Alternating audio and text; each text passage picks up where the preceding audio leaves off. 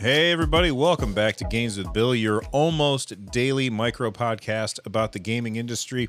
It is three o'clock in the afternoon on September ninth, two thousand twenty-two, and I am very excited to talk to you all. Uh, big thank you to, and I'm going to butcher this name terribly, uh, Montes Montesquidius, I think. Uh, they are the community Discord member that sent in this story. If you want to join our Discord, by the way, nerdnest dot t v slash discord. And uh, they sent in this story from Destructoid. A while back, we found out that Square Enix had decided to sell off a lot of their American studios. Well, a lot of their non-Japanese studios. I can't remember if these guys are all American. In fact, I think that some of them are Canadian and, and other places as well. But they were selling off some big I P, which is not usually what you've been, what we've been seeing. What we've been seeing instead is that, you know, companies like platform holders like Microsoft and Sony have been snapping up all of these uh, intellectual property. And in fact, last episode, we, we had a long discussion uh, about that. So uh, if you haven't checked that out, make sure you check it out. This one is a little bit different. We have a big publisher selling off uh, their smaller I P to the Embracer Group, who I feel like I feel like we don't know enough about Embracer Group. I feel like there's more that we need to know about them to understand whether or not this is a good thing or a bad thing. Well, the sale has now been finalized, and Deus Ex, Thief, and Tomb Raider will now return control to their respective studios. Um, I was very surprised for Square Enix to sell off uh, Tomb Raider because that franchise has been doing very, very well. Uh, Thief and Deus Ex, it's not that I don't think that those are good games, but I mean, when was the last time that we saw games from those? So that made more sense to me. Uh, but Tomb Raider was huge. Now, Tomb Raider is now going to be back into it, uh, under the creative control of Crystal Dynamics. They are the company that had been making the Tomb Raider games. So if If everything, if Embracer Group keeps their hands out of the, out of the, uh, you know, if they stay out of the way, then the Tomb Raider games as we see them should probably just move forward the way that they have been. I don't know how many, uh, you know, how hard um, Square Enix was pressing on the scales with their thumb with the, the development of Tomb Raider. I'm going to assume it wasn't very much. Maybe I'm wrong about that. Uh, and hopefully Embracer Group will keep their hands off and they'll just say, do your thing, man. And um, Crystal Dynamics will churn out another Tomb Raider. The, the next Tomb Raider is supposed to be uh, using Unreal Engine five, and it's supposed to be exclusive to the next gen, the newer, the newer consoles like the, the Series X and the PlayStation five and P C, of course. And I'm really looking forward to that. I have to make a confession, though. Like back in the day, on the original PlayStation, I didn't play uh, Tomb Raider. I think I had borrowed it from a friend and I played it a little bit, or maybe I just played it at their house. Uh, but for the most part, I didn't play the original Tomb Raider. My first experience with, my first real experience with Tomb Raider was when they rebooted it, and it was it was no longer like Tomb Raider something. It was just Tomb Raider. I thought that experience was fantastic. And the only reason I didn't finish that game is because something distracted me. And then when I came back, I couldn't remember like what was going on. And I just, I, I didn't want to start from scratch again. So that's why I never finished that one. And I never played the sequels, even though I think that I own them. I might own, I, I think I own like one of them. Like they were on really, really cheap sale. And I bought them thinking, I'll play this someday. Into the backlog it goes. Uh, so Uh, Lara Croft is back in the hands of Crystal Dynamics. Deus Ex is going back to Eidos Montreal. Used, used to be Square Enix Montreal. Uh, Crystal Dynamics also regains ownership of Legacy of Kain. Now, that's a game that I did play on my PlayStation back in the back in the day. You played as like a, a vampire fella, and uh, I thought that that game was great. Maybe looking at it with rose-colored glasses, I don't know. But I really, really like that game.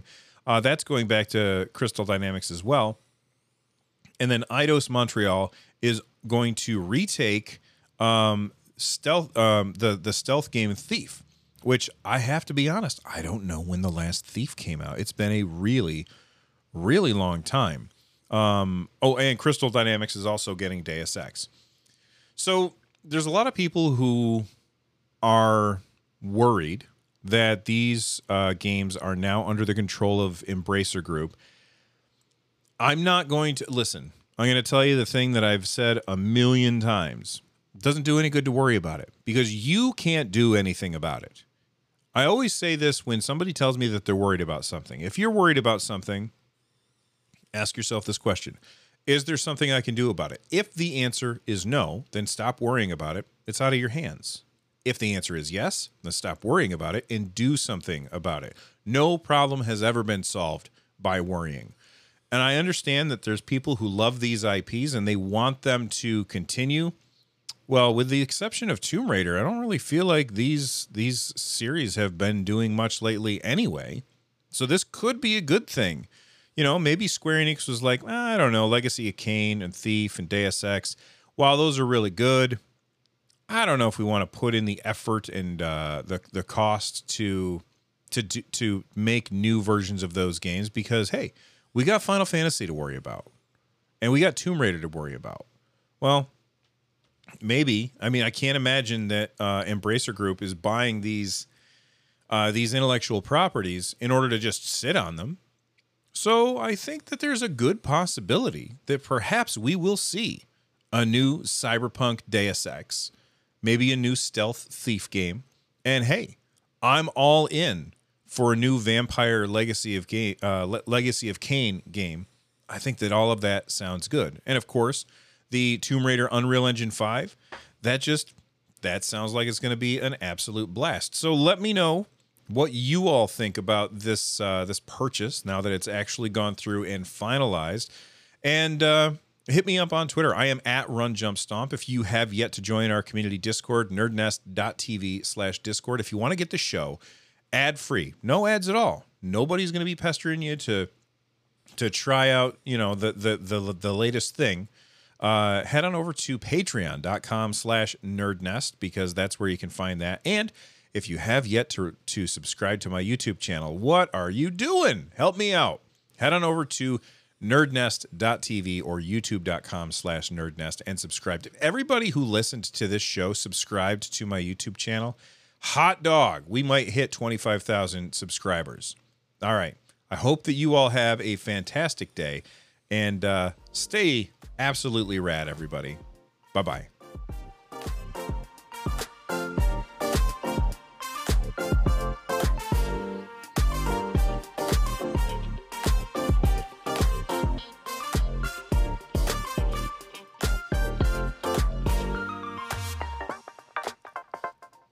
You might be wondering, hey, Bill, why are you back? Because I want to talk to you about a friend of mine. My friend, who's Dennis, uh, he has written like a comic book.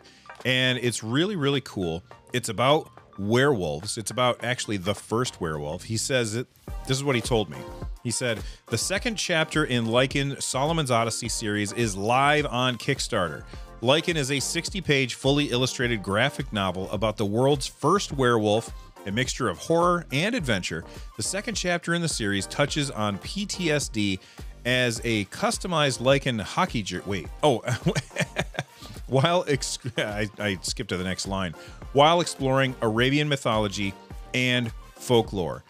Uh, the Kickstarter offers rewards as simple as a P D F of the book or as complex as a customized Lycan uh, hockey jersey. Fully narrated versions of the book, behind the scenes audio for every single page, so so much more. If you haven't read Lycan's Solomon's Odyssey Chapter one, don't worry. The book is also available on the Kickstarter.